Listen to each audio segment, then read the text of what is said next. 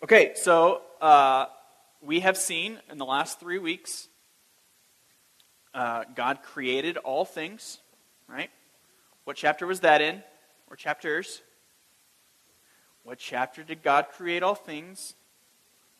Chapter 1, and then a, another kind of retelling of it in chapter 2.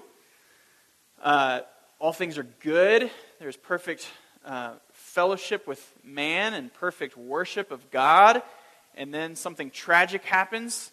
Uh, Adam and Eve disobey God and eat of the fruit. What chapter is that? Three.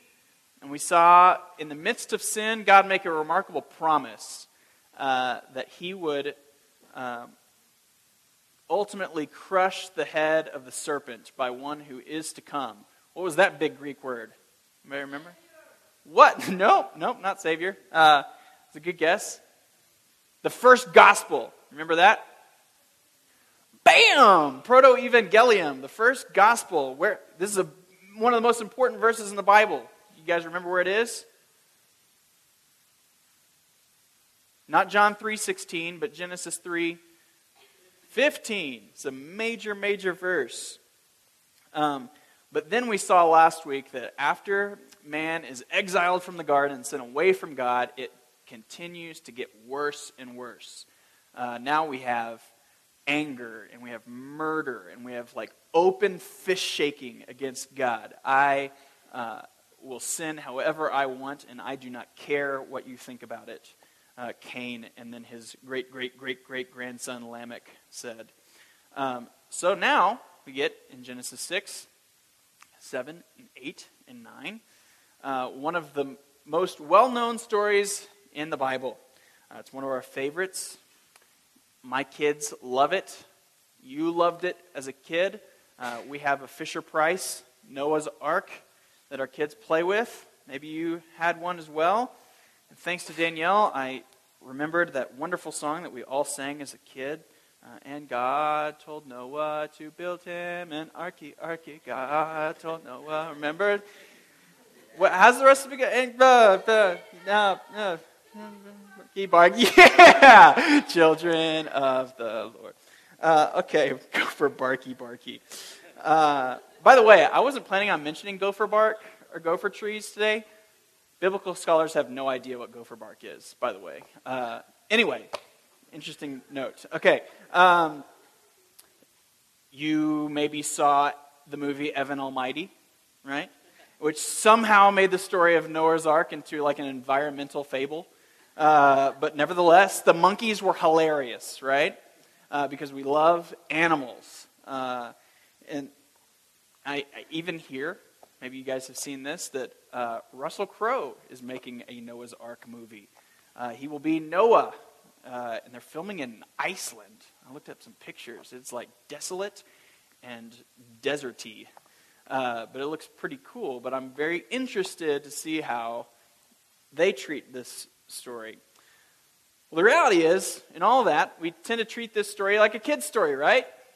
Gopher Barky Barky, right? And Fisher Price arks and animals and monkeys, like throwing things at the zebras, right? Hilarious. Uh, but the reality is, is that it isn't far from a children's story. It is one of the scariest and should be one of the saddest stories in all of the Bible. Uh, we tend to think about only the eight people inside once the door closes on the ark and how they're dealing with the animals inside and everything. But we very rarely think about the millions of people outside of the ark once the door closes. Uh, I, I read a bunch about Noah this week, and John Piper pointed me to a painting from a French artist in the 1860s. I'm not going to show this because it's pretty gruesome, but um, the painting shows a rock jutting out of the ocean, and there is a man and a woman, presumably husband and wife. They're naked, and they have three small children, small toddlers, on top of this rock, and the mother is trying to put her baby on the rock. Next to the baby or to the children, there's a tiger with a tiger cub in her mouth. They're trying to stay out of the water. There are dead bodies floating around, and there are vultures circling overhead. Uh, it's gruesome. And the reality is, is that outside of the ark, this is what life was like. Uh, this is anything but a children's story. So, what is it the story of?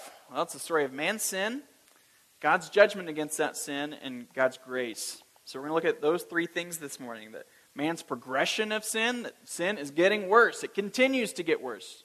Uh, then God's salvation through, through judgment of sin, and then God's grace despite even more sin. So, first, last week we saw that Adam's sin got progressively worse, right? It got worse with Cain, and then it got worse with Lamech. Uh, the seed of the woman, remember, the one that will struggle continually against the seed of the serpent. Uh, the seed of the woman went through Seth and then down through Enoch and then now down through a guy named Noah. But it appears that the seed of the serpent is winning out over the seed of the woman. The seed of Cain and Lamech seems to be winning out. So we read in 6 5, picking up verse 5 The Lord saw the wickedness of man was great in the earth, and that every intention of the thoughts of his heart was only evil continually. And the Lord regretted that he had made man on earth, and it grieved him to his heart. So we get before we get to that somewhat confusing verse 6, let's think about for a minute what God is observing here. Uh, we see the Lord saw.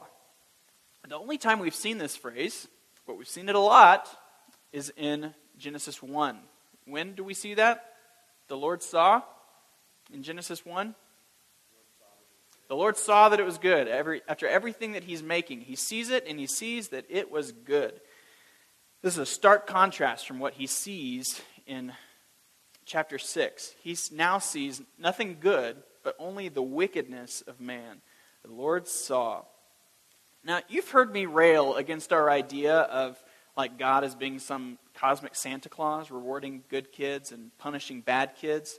Uh, you know, like he sees you when you're sleeping. He knows when you're awake. He knows if you've been bad or good, so be good for goodness sake, right? Uh, the point of that phrase in Santa Claus is coming to town is almost to scare you into being a good kid so you get toys, right? And if you're not a good kid, you get coal, right? And while that's not true, the reality is is that God does see. He does see all of our lives. Our family uh, with our kids is learning the Westminster Shorter Catechism for children with our boys, and two of the questions are really great that we ask them. We say, and it's even better with a little Caleb voice. But we say, Can, can you see God? And Caleb says, Nope, but he always sees me. And then we say, Does God know all things? Yes. Nothing is hidden from God, right? And these two questions are so true, though. Can you see God? No, but He always sees me. Can you hide anything from God? No. He knows all things. Nothing is hidden from God. And so we talk about, you know, we'll get a pillow and hide my hand under the pillow. Can you see my hand? No, because it is hidden. You cannot see my hand. But nothing is hidden from God. He sees all things. Maybe a lot of you guys weren't even in here a year ago, uh, but last summer, well, over a year ago, we went through the Sermon on the Mount. And we talked a lot about a, a Latin phrase that was coram deo. Does anybody remember that that phrase means? Sometimes get, gets used in our culture, coram deo. You, do you know, John? No, they're not. These are good words to learn. Coram deo. This phrase means before the face of God or in the presence of God. The idea being that all of life is before him because he sees all. And it's not just that he sees just our deeds, our good deeds and our bad deeds, like Santa Claus. The second half of verse 5 says that every intention of his, of man's heart, was only evil continually. God not only sees actions, but he also knows the motivations behind actions. And the truth is that a heart that is not reborn uh, always and is only motivated by evil. You get that? A heart that is not reborn is always and only motivated by evil. And whoa, you might be saying. Now, I mean, I get that people, mostly people might do some bad things, But I know lots of non Christians who build houses for Habitat for Humanity and who volunteer at homeless shelters and are just all around good people, right? Uh, so I don't, I don't think we should say their intentions are always evil. That seems a bit over the top. And if we're comparing those people, your friends, people that we see on TV, to maybe just the bullies at your school or to criminals or to Hitler, then yes, they're pretty good folks, right? Um, but first of all, we need to say first, we can't see heart motives like God can. Many people do publicly good things so that they can be seen publicly, right? Uh, and so that makes them self serving rather than other serving.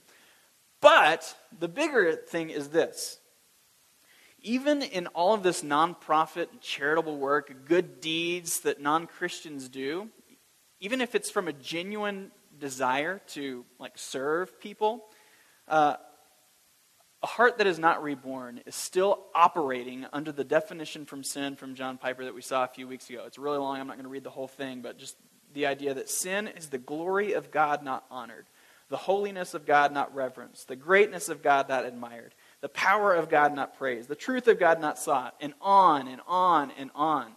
So even though I'm going to build a house for someone who needs uh, a home, it is completely ignoring all of these great truths of God and completely ignoring God Himself.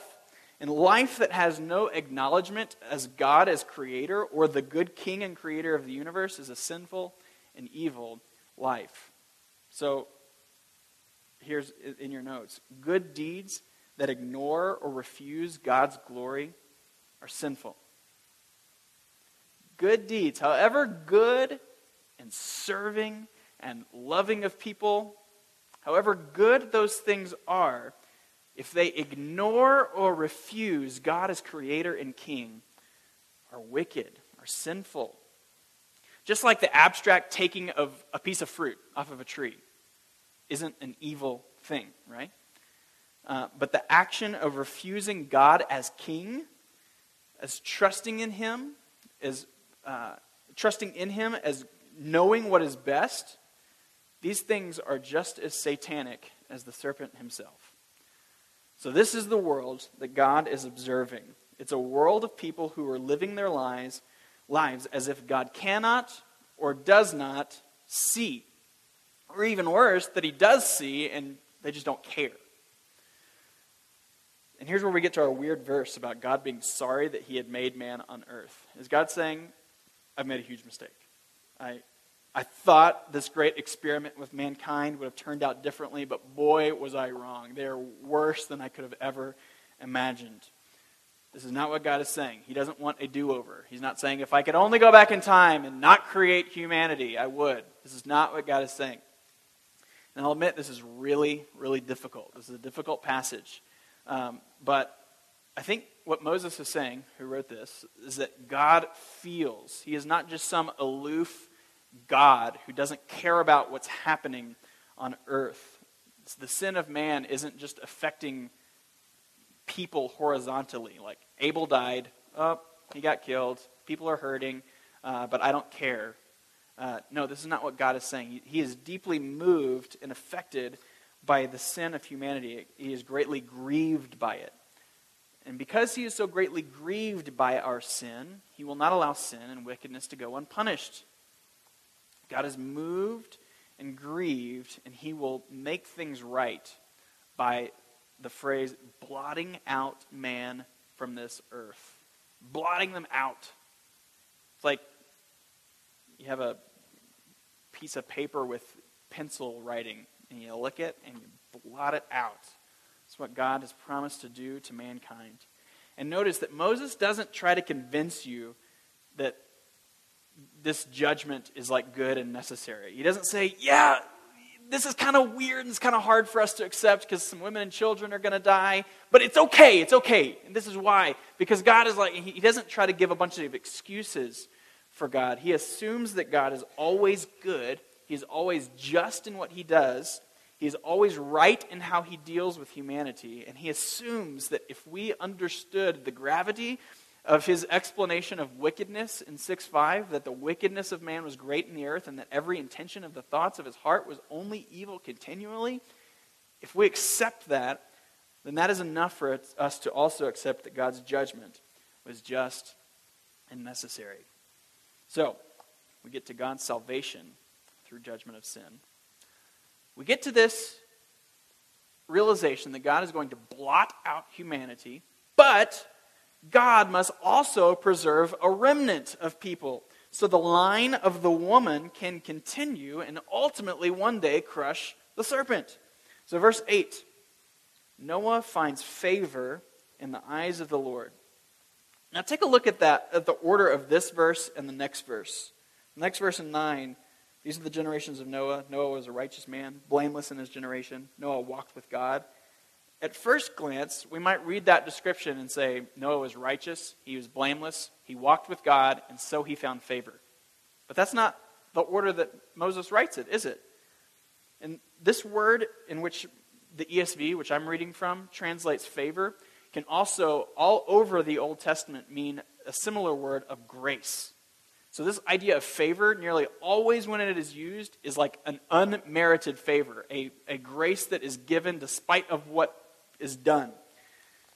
So, I think God is calling Noah in grace, calling him to himself, despite of anything that he might have done, which then leads to a responsive heart in Noah, one that is righteous and blameless and walking with God.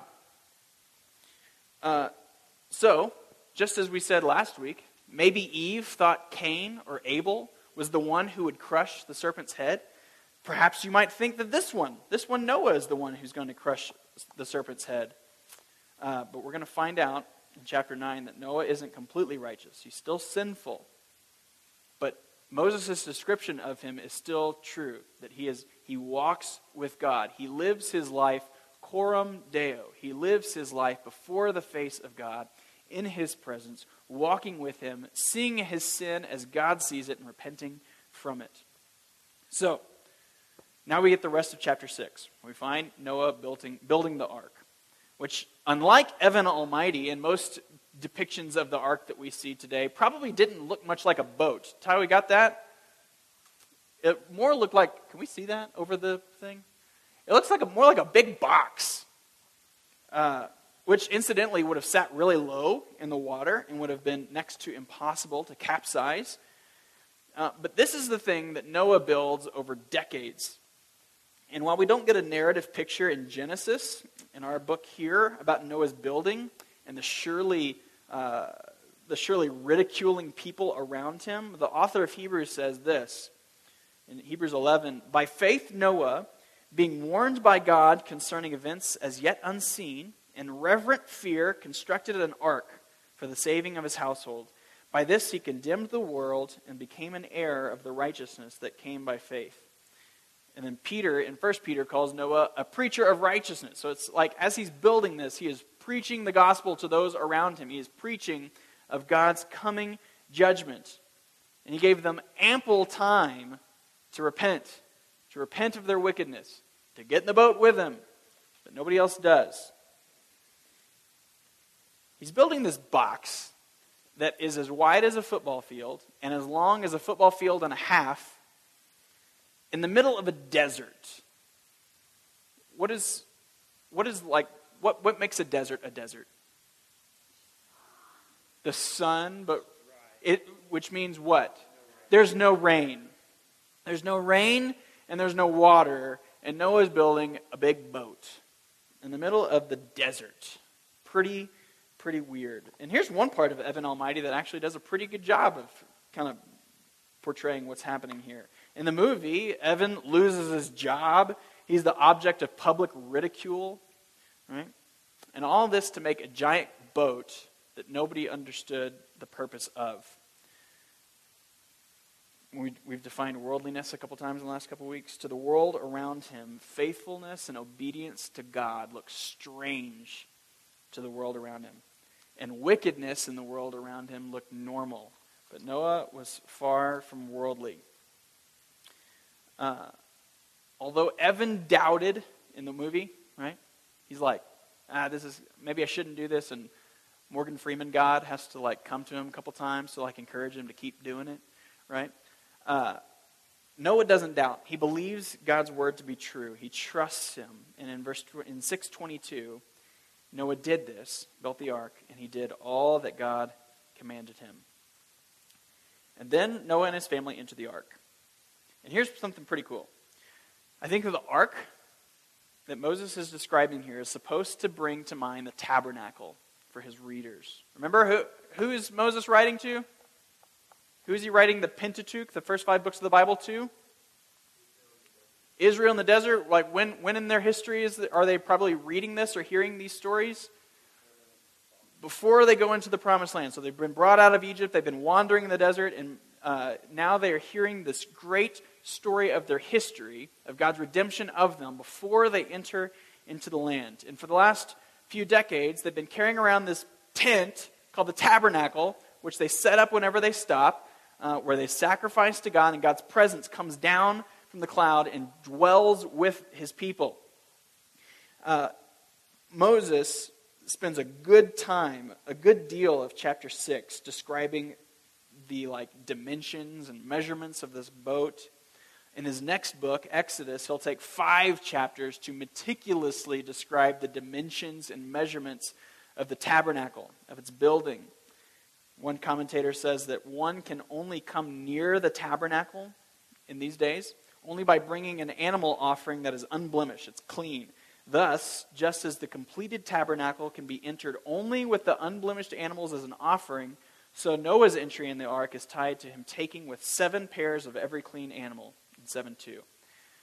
So I think what Moses is doing in writing this story is crafting and crafting this story is portraying this ark as an early tabernacle, just as we saw three weeks ago.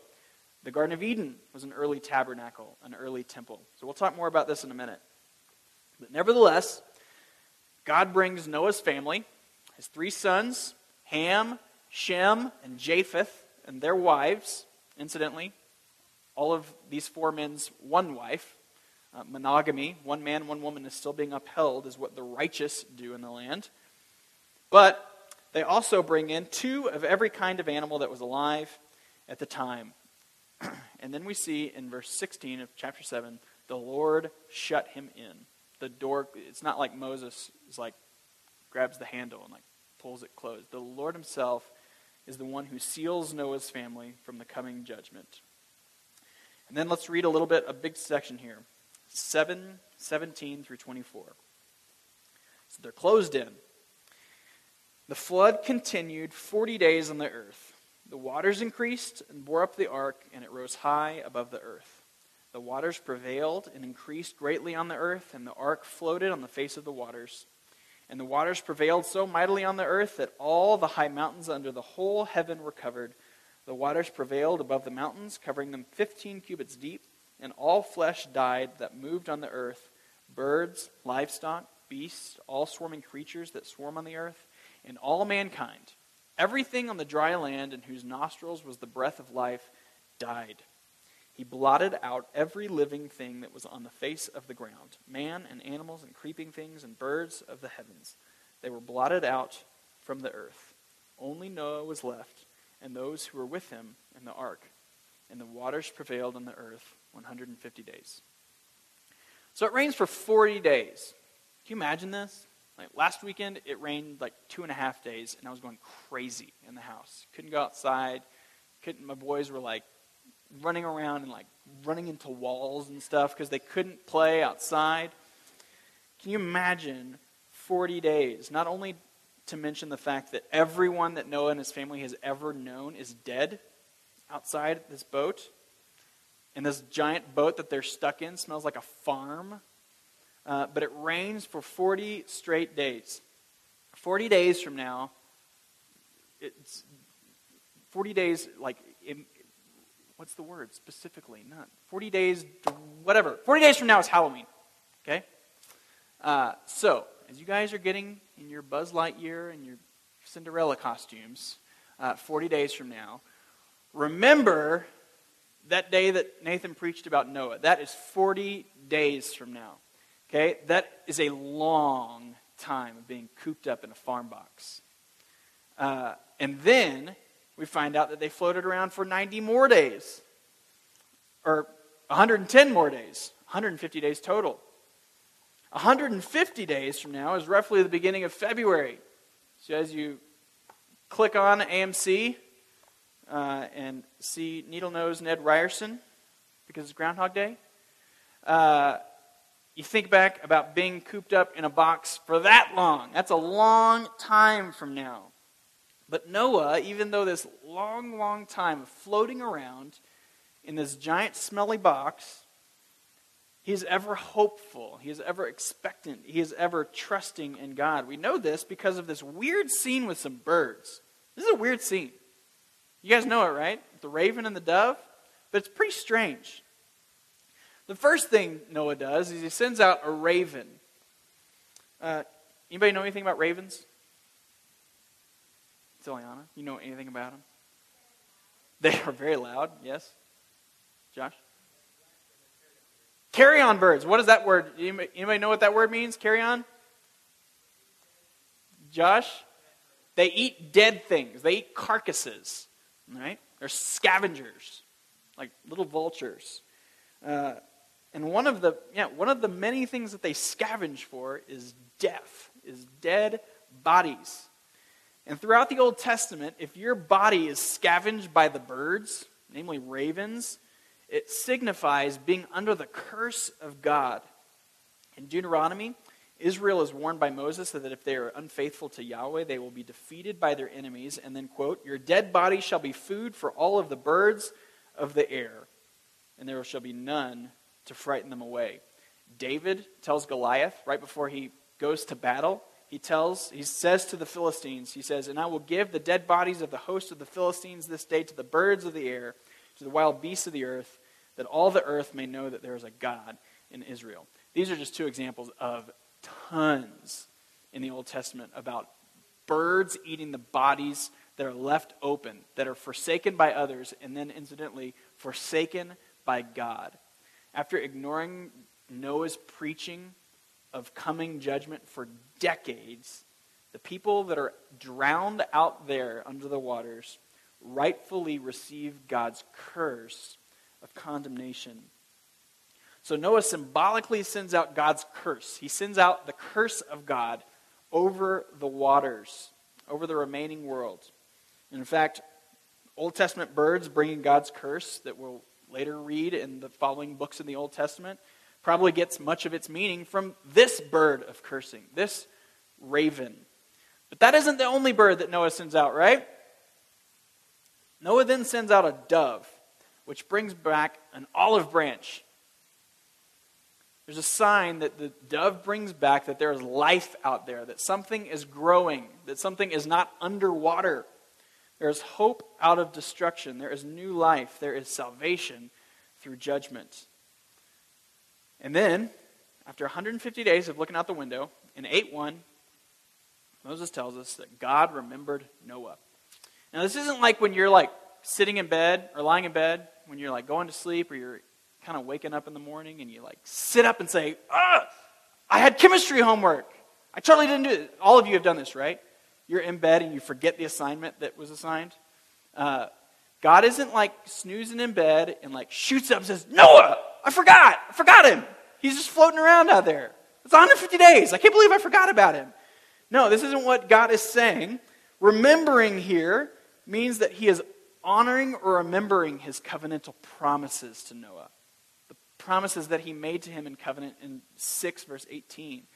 If you guys were in the first service today, uh, Hannah's song, she praises God for remembering her, for remembering God's, for God remembering, being faithful to his people. So God is faithful to Noah here. He's faithful to not only save him, but to keep him until to deliver him, deliver him. This was indeed a tabernacle. This is the place that God brought and kept peace with his covenantal people despite the sin of the nations around him. And we said that three weeks ago, Moses intended the Garden of Eden to be a precursor, a foreshadow of the coming tabernacle, of God's dwelling with his people. But do you remember what we said? That if, if Eden, go this way, if Eden was a foreshadow of the tabernacle, what did we say the tabernacle is a foreshadow of here? I remember? This is important. Nobody? Josh? Jesus, Jesus himself. Like the tabernacle prepared Israel, Jesus is the way that God purchases and maintains right relationship with his people. The tabernacle was, a, was the place that God dwelt with his people for a time, but Jesus is how God meets and dwells with his people for eternity. And if the ark is like the tabernacle, then the ark also prepares us for Jesus himself. Consider these parallels between the ark and the cross that God saves his people through an implement of wood. You've got these on your notes. Ty, you got it? A boat and a cross, object of wood that God saves his people through. That there is only one means of salvation. The command is be inside the boat or you will die. Be found in the cross or you will die. Salvation through covenant. Enter covenant with God through the ark or through the cross. Salvation through what seems to be foolish to the world. Paul says in 1 Corinthians 1 For the word of the cross is folly to those who are perishing, but to us who are being saved, it is the power of God. I'm sure Noah would have agreed and said something similar. The word of the ark is folly to those who are perishing out there. But to us who are being saved, it is the power of God to save his people. What looks foolish is actually how God is saving his people. The truth of the matter is, is that we all are wicked. The truth is that our hearts are only evil continually. We are under God's right and good judgment of his curse. The only way that we are safe from this curse is to be found in the one whom the dove ultimately finds its rest in. Who's that? You guys know any New Testament stories where a dove comes down and finally finds its rest? Jesus at his baptism, right? The one who took God's curse that was rightfully placed on the world on himself on the cross, and the one who gave his righteous obedience to, the, to those who are found in him, who are safe in him. When Pastor Ryan taught briefly about Noah from 1 Peter 3 a couple months ago, he asked in the end, Are you in the boat? You can't kind of be in the boat. You can't, can't kind of have like one foot in the boat um, and be safe. You have to be in the boat or be thinking to yourself, Someday I'll get in the boat. Uh, when I grow up, I'll get in the boat. Um, but I'm sure there were probably some hearing Noah's preaching of coming judgment and say, yeah, maybe he's right. Maybe in a, 10 more years I'll get in the boat with him. For those who are not in the boat, there is nothing but curse and death. Peter says in Acts 4 there is salvation in no one else, for there is no other name under heaven given among men by which we must be saved. Come to the ark of safety, the ark of deliverance, the ark of salvation, the ark of the cross. Be in the boat, be found in God's way of salvation through the judgment of the world. So, we're about to see that God will promise not to destroy the earth again by water, but he has promised once again to judge and renew the earth by fire. Are you safe? Are you in the boat? Are you in the cross? That's not where this story ends. We get to our third point here. The flood waters abate. They go down after 150 days, and the boat bumps into Mount Ararat, and it finally settles on dry land. Noah's family comes out and builds the first altar that we find in the Bible. They take some of the clean animals that are left and sacrifice to God in response to his great remembering of them, his great faithfulness to them. And God promises that he will never destroy the earth in this way again and seals the entire earth with a covenantal promise of the sign of the rainbow, the archer's bow, a weapon of war and death that is laid down. And so, lest you still think, hey, Noah might be the one. Noah might be the one who's going to crush the serpent's head. Moses quickly corrects you. I titled this sermon A New Beginning, uh, but it really is the same old story. Moses paints Noah to be a new Adam but one who fails just like Adam. He comes after the calming of the chaotic waters. Noah goes into a vineyard or a garden and he sins in the sinful taking of the fruit. Which then ends in shameful nakedness. This is, Moses is saying this is a new beginning, but it's the same old story. But God isn't surprised. God doesn't judge the world, bring out Noah. Noah sins, and he's like, Seriously, people? Again? Come on. I judged the world so this wouldn't happen again. And here we go again, starting all over again. No. God is certainly again grieved by the sin of Noah, but he knows, as he knew before creating the universe, that a Redeemer from heaven itself, who would also come through the promised line of the woman, must come and give his people new hearts. And at the end of chapter 9, we find where this line will go from Eve to Seth to Enoch to Noah, and then through Shem, his second son. The expectation is building and building as we keep reading this story. Next week, we'll have one more week of observing the world at large. And we're traveling at warp speed. Next week, we're going to go through a genealogy that goes through hundreds of hundreds, if not thousands of years, as we have been going at thousands of years pace in these first six chapters. But then in two weeks, we're going to slam on the brakes hard and spend the next 38 chapters of this book with just four generations, with just a couple hundred of years, when God will further reveal his great plan to begin undoing the curses in Eden. Um, I'm not, I, I, haven't done this yet at all this in this series, and I'm not going to do it every week. Um, but there's a couple kids' Bibles, the Jesus Storybook Bible and the Big Picture Storybook Bible. Uh, that I think do a great job at retelling these stories. And when I read these with my kids, um, I, I think I get more out of it than they do. There's some really good theology in these. So I am going to read you boys and girls a story. Uh, yes. A new beginning. Time passed, and many people filled the earth. Everyone everywhere had forgotten about God and were only doing bad things all the time. God's heart was filled with pain when he saw what had happened to the world he loved. Everywhere, everywhere was disease and death and destruction, all the things that God hates most. Now, Noah was God's friend, which was odd in those days because no one else was. Noah listened to God. He talked to God. He just loved being with God like you do with your best friend. Noah, God said, things have gone wrong. People have filled my world with hate instead of love. They are destroying themselves and each other and my world. I must stop them. First, we'll build an ark. Do you know how to build an ark? Neither did Noah. Luckily, God knew, and he would show him.